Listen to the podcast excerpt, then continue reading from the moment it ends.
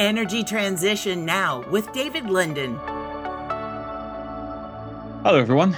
I'm your host, David Linden, the head of energy transition uh, for the Westwood Global Energy Group, and you're listening to Energy Transition Now.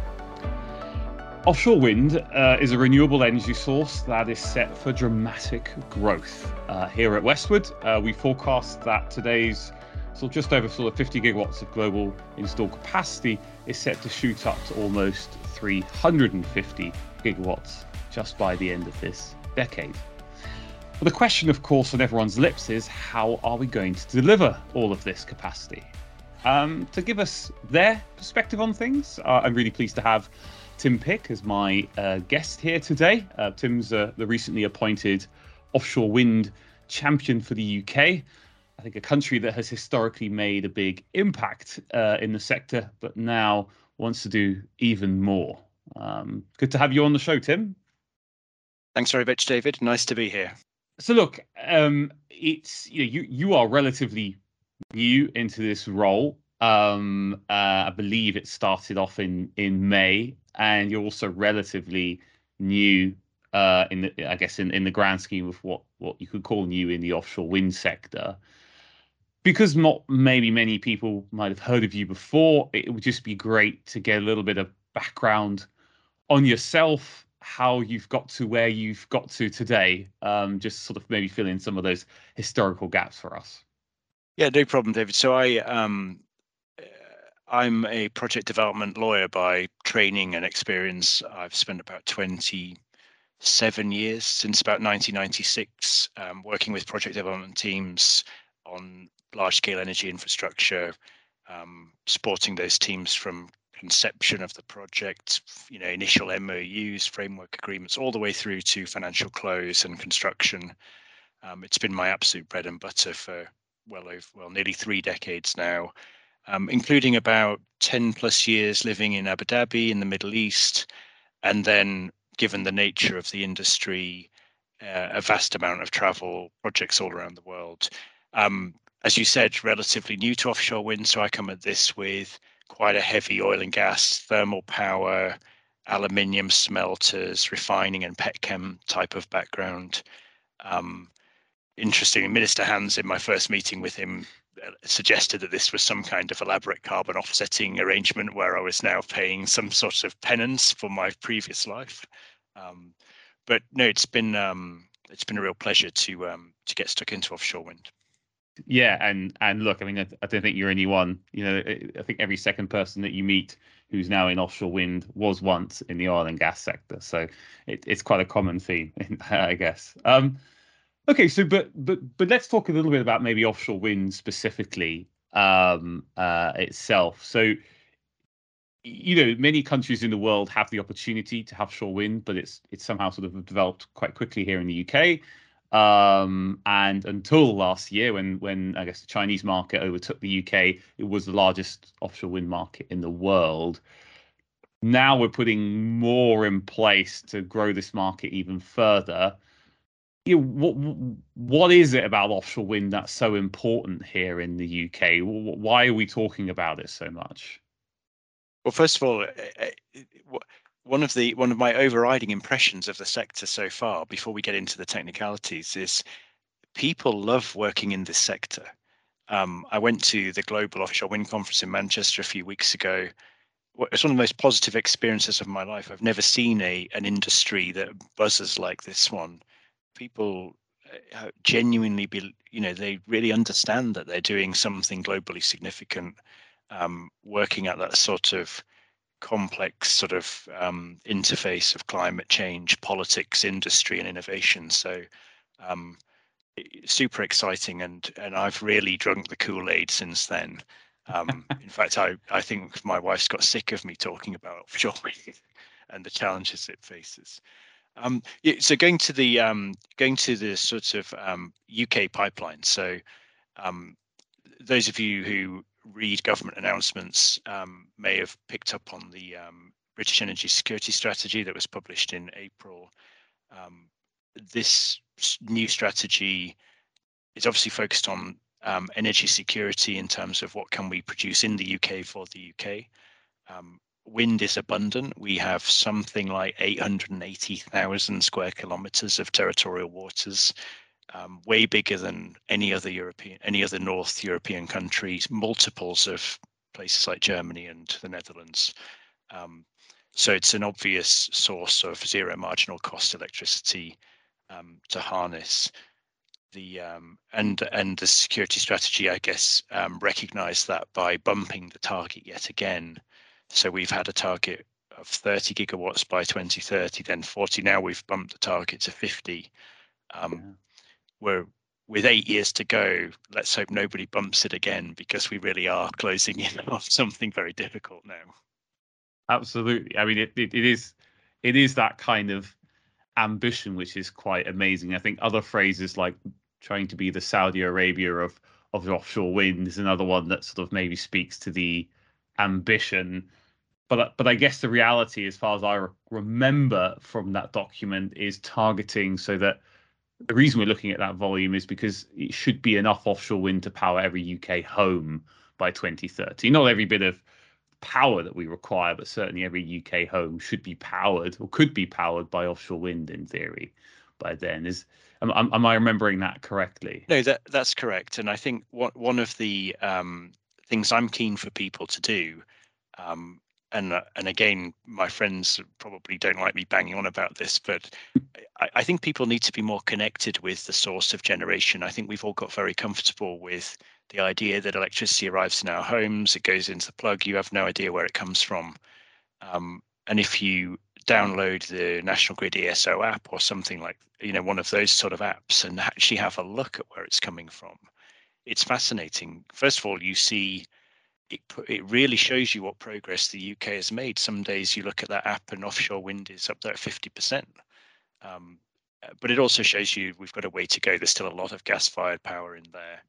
Um, eh, you know, and obviously that drives currently drives the pricing in the wholesale market. There's some reform proposed for that, but um, you know, we um, we have a way to go before we're doing every home on offshore wind. No, absolutely, absolutely. Um, but it's the ambition, I guess, that's there, and and and I guess that takes me sort of to my next question around, you know, having an offshore wind champion. Um, not many sectors have champions. There's often companies who are seen as champions of that industry. I think in, in the US, you have got some kind of climate champions or clean energy champions that have been selected, etc. But this is kind of the UK's first, certainly offshore wind champion. You know, maybe well, two two two things. Why do we need one? Why do we need an offshore wind champion?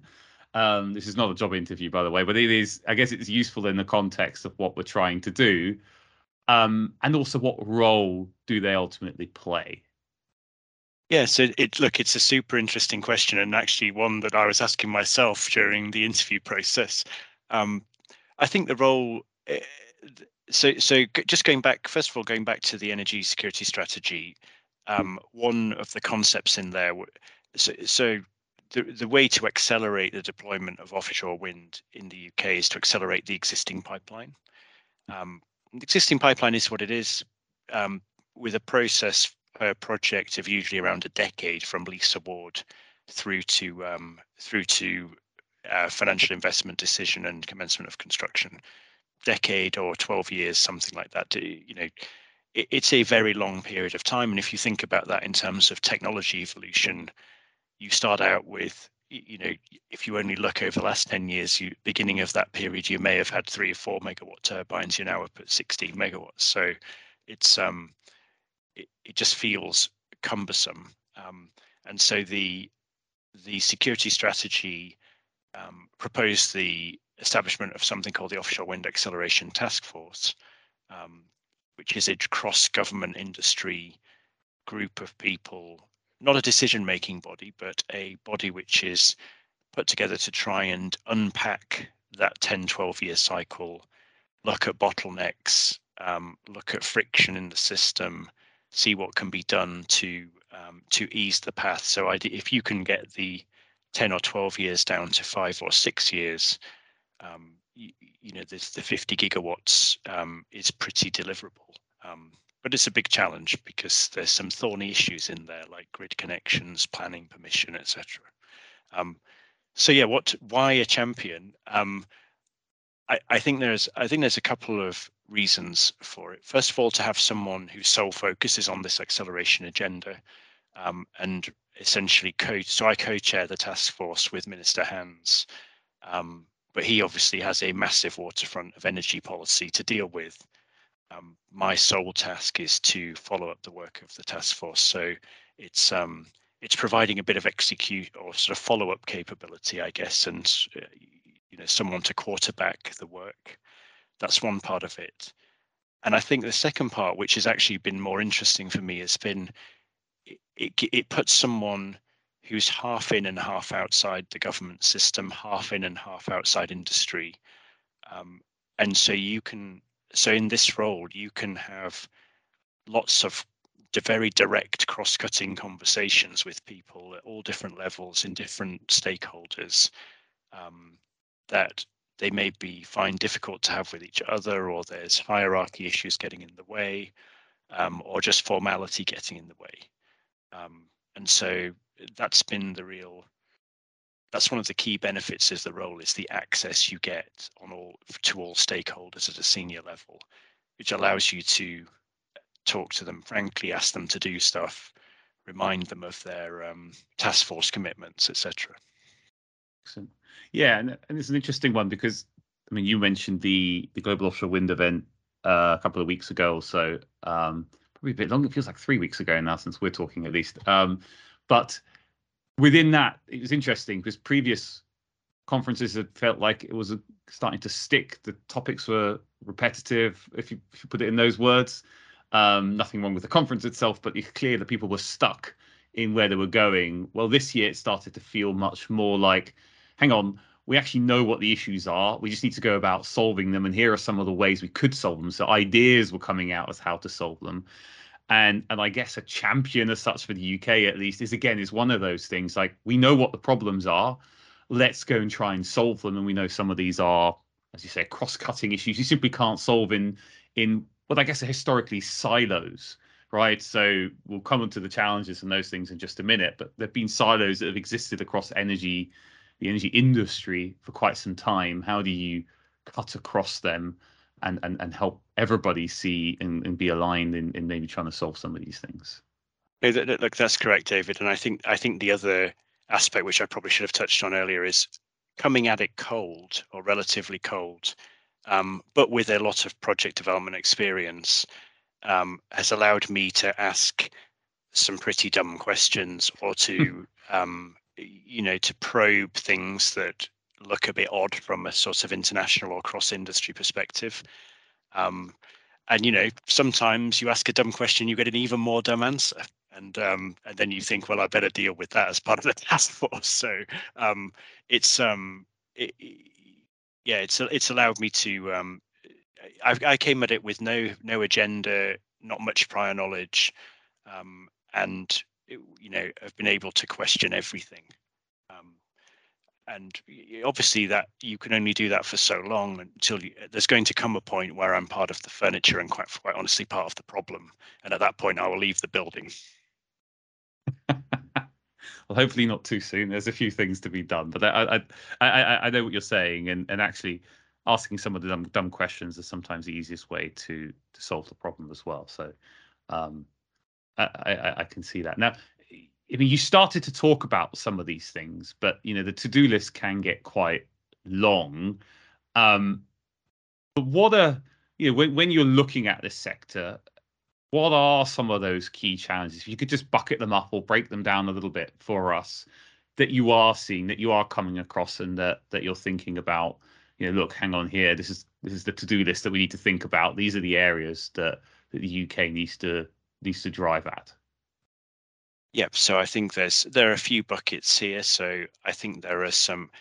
I think you will see in some of the um, the work the Crown Estate does, and moving forward to Celtic Sea leasing round next year, um, you you will see a more joined up approach between Crown Estate and National Grid, for example, um, and some more, and quite a lot of pre um, rework done by Crown Estate on environmental issues um, so that the development community, when they're bidding for those leases, has a has a, a bit clearer line of sight to project development than they maybe have had before.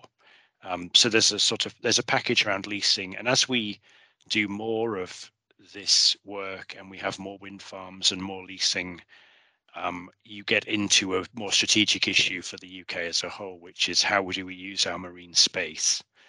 Um, and so, as you'd imagine, there are teams within government that have that responsibility, and uh, there's a bit of focus now on looking at that through the lens of offshore wind and ensuring that the different users of the sea, and that's everything from fishing to leisure to oil and gas to carbon storage um, to con- conservation and environmental protection and offshore wind, how we um, ensure that everyone can coexist and go about their business in a fair and uh, an equitable way. So th- th- there's a sort of I sort of a bucket of let's say um, site selection um, site selection type and site selection and leasing issues. I would say that's one bucket. Um, there, there's a second bucket um, which is very much the focus of the energy security strategy on the consenting and licensing process, or the, effectively the planning permission type process for offshore wind. Um, the, uh, the, the mechanisms we have for that, particularly around some of the environmental issues and the way you compensate for environmental um, deterioration, um, need to be updated. And so we'll see in the energy bill um, coming through Parliament, hopefully, some tweaks to that regime to um, to, to make it more fit for purpose as we get larger uh, wind farm deployment, while still maintaining, quite honestly, the world, you know, the UK's world leading position on environmental protection. So this is not about um, riding roughshod over the environment. And I think most people in the industry that you come across would absolutely support that. I mean, if you're if you're in this industry because you think it's the right thing and you're mitigating climate change, the last thing you want to do is be causing harm to the environment. So um, it's um, I think we're it's more about making the system work rather than finding shortcuts or something like that. So there's a planning and environment part. Um, there's a, a, whole other bucket of issues around grid. Um, and you've seen the recent publication of the holistic network design, which starts to yes. go some way towards coordination of the new look grid with the offshore wind world. Um, ideally reducing the number of radial connections into UK beaches, which has been a source of irritation for communities for a long time. Yeah. Um, and but generally uh, recognizing that we have to get the power to where it's needed, and we're not in the world of gas-fired power plants, which you can build on the edge of cities now. We're in the world of windy spots miles offshore and well away from centres of demand. So um, naturally, you have to build more cabling um, ideally offshore, but you can't offshore absolutely everything. And you know, hopefully, the hopefully um, society will recognise that there is a need for to get power to where it's needed, and there will be some disruption on shore. And then finally, I think the area that's that I never sort of appreciated I would get so involved with is the are these sort of issues around ports and supply chain. So as we ramp up our ambition for deployment, we're putting huge pressure on the supply chain. Um, and we're doing that at a time where many other countries are doing the same thing. So, how do we support um, the development of a sustainable supply chain in the UK that can actually deliver? It's fine to get the planning permission moving, but if no one's around to build the stuff or supply the equipment, then that's a real problem. So, uh, supporting a sustainable supply chain um, is is a seriously important part of the exercise. Um, and if we wind the clock forward to floating offshore wind, there's quite a lot of anticipatory work that needs to be done to support that deployment, particularly in ports. Yes, absolutely. No, we had uh, someone on our podcast a few few episodes ago to talk about that specifically and the sort of plethora of well, technologies available, the roles that ports can play, and the complexities around still, well, you know, how do you, well, you need to be incentivized from, from I guess, uh, a, a commercial perspective, but also just generally how do you build this in in, in the most efficient manner um, while choosing the right technology etc starts to become very complicated. Um, and everyone's had this sort of fixed bottom mindset for so long once you start looking at floating it opens up another whole world of other issues that, that you need to deal with. It solves a lot of other things but it also creates a lot of other issues that you need to solve. Agreed and i think we uh, you know we need to recognize that floating large scale floating structures are not so new for the UK and our oil and gas community have worked with those for a long time. I think the the the difference here is the scale of serial production you need for these very large pieces of kit and that requires very large port facilities lots of space for both dry and wet storage lots of assembly yards big cranes um, and you can't start building those in 2030 to deploy in 2030 because they're they're actually quite large port projects in their own right that take five six years to plan and build. So there's a need to um, stimulate some investment there.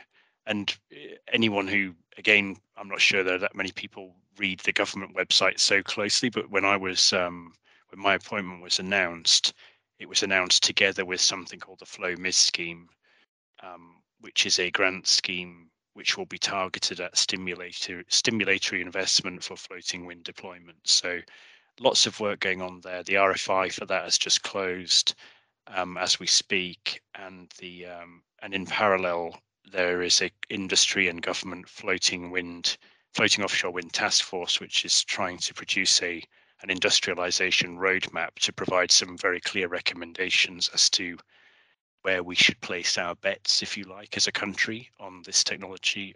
Uh, not to try and, I don't think it's government's role to select the technology. That's clearly an industry-led activity, but it's certainly government's role to create the envi- the right environment so that port companies can feel confident to invest probably five years out from deployment. Yes. Okay. Absolutely. No, it's, it's hugely important, and, and and I think the UK in particular there has been a sense that in the past has missed out on some of those supply chain opportunities, and so it's very keen to get it right on on on the floating wind side. Um, but let me ask you just about that. Well, quite a quite a large to-do list if you think about it. You've nicely bucketed for us, but there are quite a few complicated cross-cutting issues there that some folks have said that they're addressing in one way or another. There are different bodies, as you say, there's different task forces and etc.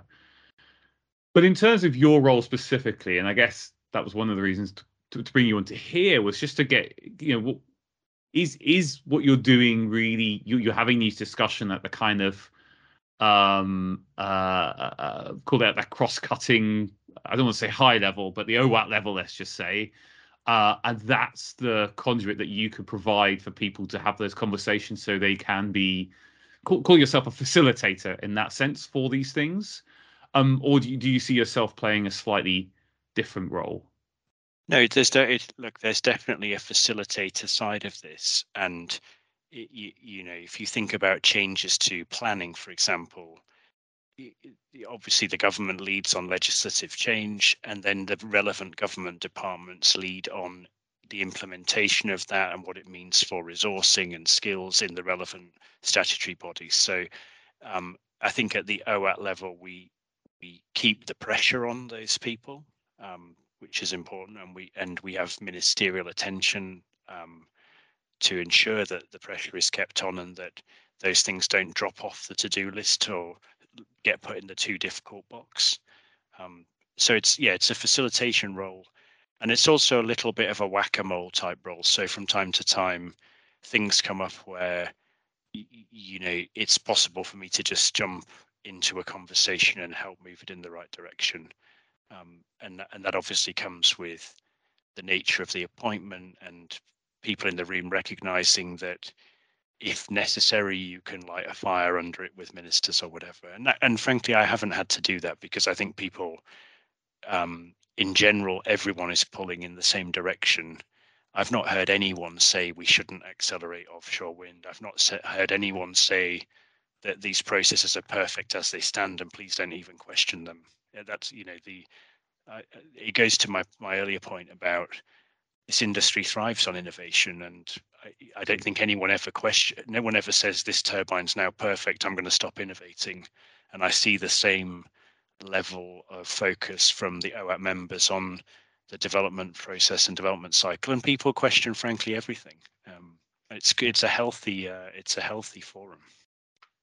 Absolutely, and I think the conversations I find myself having is as people are almost scared at how innovative and how fast growing and how fast changing something like this, even though it has, you know, 10 to 12 year sort of, you know, uh, concept to build type cycle, a lot can change in 10 to 12 years. So it is a unique industry in one way. It's not like, uh, I don't want to compare it to like solar or something, which uh, uh, has its own uh, challenges, etc. But the innovation can be pushed through quite quickly in some ways. Well, here you're having to make some decisions quite early on, um, and and and the good thing is people are talking about it. Um, yeah, I mean, correct. There's a huge um, that you're right. There's a huge focus and you know and a, a lot of goodwill in the system, um, which is really helpful. And you know, obviously, um, you know, you look at the OAT task force members. There are people from companies that aggressively compete with each other, and that's fine. And they compete for their Crown Estate leases, and they compete for their CFDs, and frankly, they compete for the supply chain.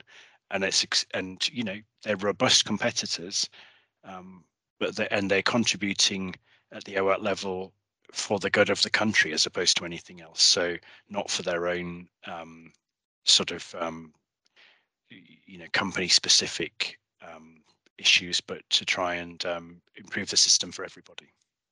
Absolutely. Okay. And in terms of that history, we started to talk about some of the history of the UK. We talked about how you know the UK is not exactly you know a, a stranger to, to, to floating structures. Uh, the UK is not uh, a stranger to, to to the marine industry, the uh, the the offshore sector, etc. And I guess part of that's come through the history in the oil and gas industry as well as of course other industries but is that is a major one and and well like yourself and others you know, folks have transitioned over from from that industry into this one. Um can i ask you sort of maybe initially broadly how are you seeing that uh, overlap should we call it with the oil and gas industry here? Um you know, on one hand, there's a discussion, a debate that goes on around energy security, uh, and then there's the whole how do we have continue to have oil and gas and transition to um, you know more renewables, and in one way we're trying to sort of you know as a, as a country balance that debate. Um, so how do you see that overlap happening, and how is it filtering through the conversations you're having? And then I guess secondly, how how is that overlap happening in terms of access to that supply chain, the skills, and those so the more practical, technical day to day things that you're seeing. Yes, so I think there's, I mean, there are a number of um, almost direct overlaps. So going back to the point about use of the marine space, there's different initiatives. Obviously, you have offshore wind farm development, but you also have um, things like repurposing reservoirs for CO2 storage, as well as ongoing oil and gas extraction. So you know there's a direct sort of relationship there and need to coexist in that marine environment um, there's some interesting new projects coming through in Scotland as part of the INTOG program, should be launched later this year, um, where you're effectively deploying offshore wind to decarbonize offshore oil and gas installations. Um, so, you know, a real hand in glove type development. Um, on the supply chain, I mean, I told we hosted a supply chain roundtable um, at 10 Downing Street a few weeks ago. I mean, it was a it was a really fun event. The the participants, I think, really enjoyed it. You know, there was a very robust conversation and debate. Um, but one story I told there was so back in 1998, I was as a junior lawyer, I was sent off to Baku in Azerbaijan to do some homework on whether the firm I was working for should open an office there. And at that time, Baku was basically Aberdeen on the Caspian. The, you know, the BP and others had signed very large contracts to develop the fields in Azerbaijan.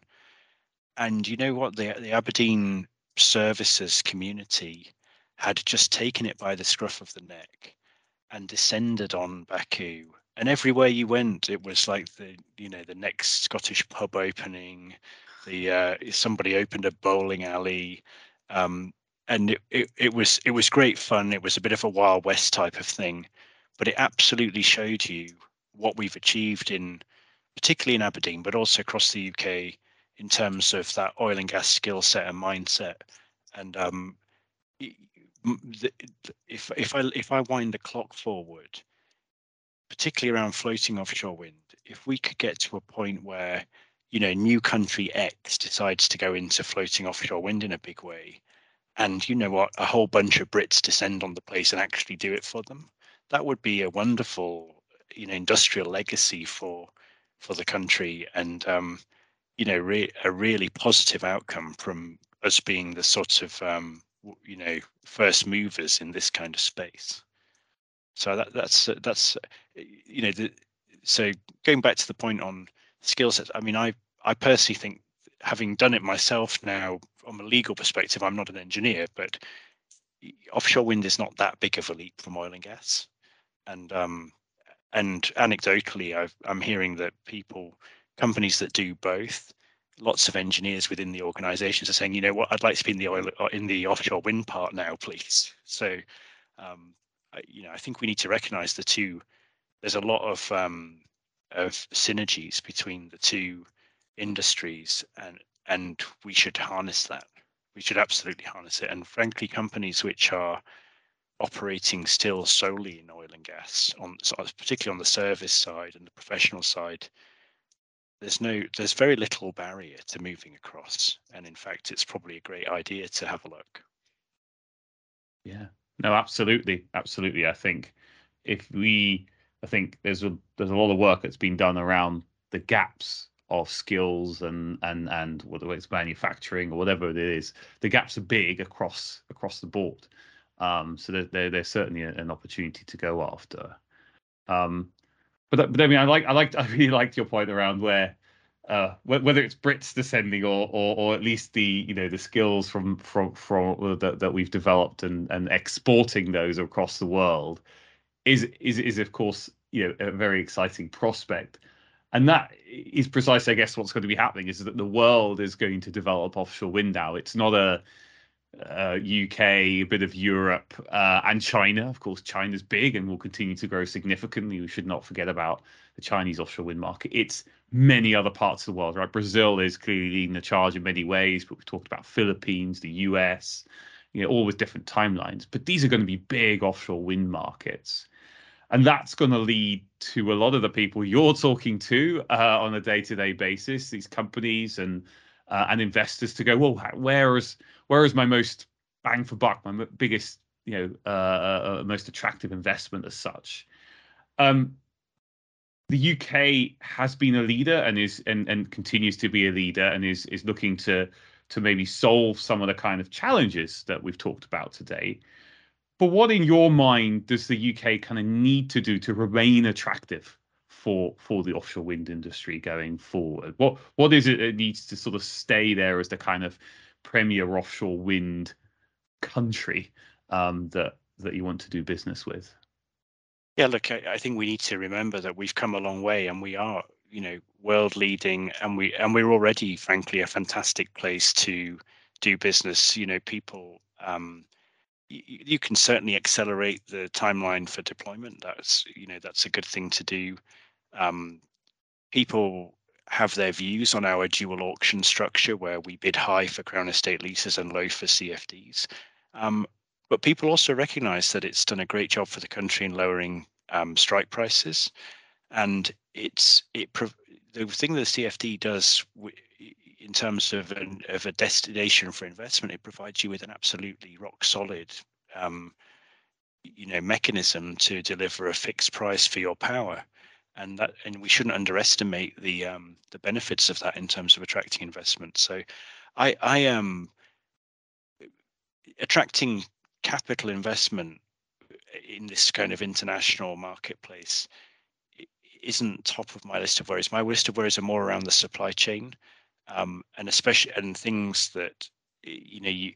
There's a shortage, for example, in some of the um, specialist vessels that are used to install offshore wind farms And you hear these horror stories now of some of the bigger vessels heading over the Atlantic to the US for the summer season of installation um, because rates are higher and there's more profit to be made. And I think that's where that, that's the sort of thing that should keep policymakers up at night, not just in the UK but in Europe, because I think there's a sort of Atlantic competition going on there. Um, hopefully, it will stimulate more of those vessels to be built. Um, but to me, the to me the international competition is is very much in the supply chain side of it. Um, obviously, you can there is a link between that and the way the CFD drives prices. Um, but I think the you know th- that's where I would that's where that's where I think the um, the main concern is Act, attracting capital. I think the UK system attracts a lot of capital, and there seems to be um, talking to people in the industry, lots of capital out there to deploy into UK CFD backed offshore wind. Yeah, no, absolutely. And actually, it was it was testament, I guess, to the system that there was still quite a large participation in the late latest CFD round. There was even maybe a worry that people wouldn't take part as much as they, they would, but actually they took part and they went down a few percentage points in terms of the strike price, and people still felt that was sufficient to uh, to invest. Um, okay, Tim, thank you. I think we've come to the end of our time, but thank you so much for uh, sharing. First of all, uh, what an offshore wind champion actually is, uh, but you know the vitally important role that you are playing, and and just the sort of perspective that you have on from what you've seen, you know, in terms of the challenges that need addressing and and the balance that we need to strike to be able to, well, I guess essentially reach that 50 gigawatt target and and maybe be the the export hub for offshore wind uh, of the world. Thanks, David. It's been a pleasure. Perfect. And thanks everyone for listening as well. I hope you enjoyed it. Uh, please make sure you subscribe, give us a good rating, and share with your friends. Talk to you next time.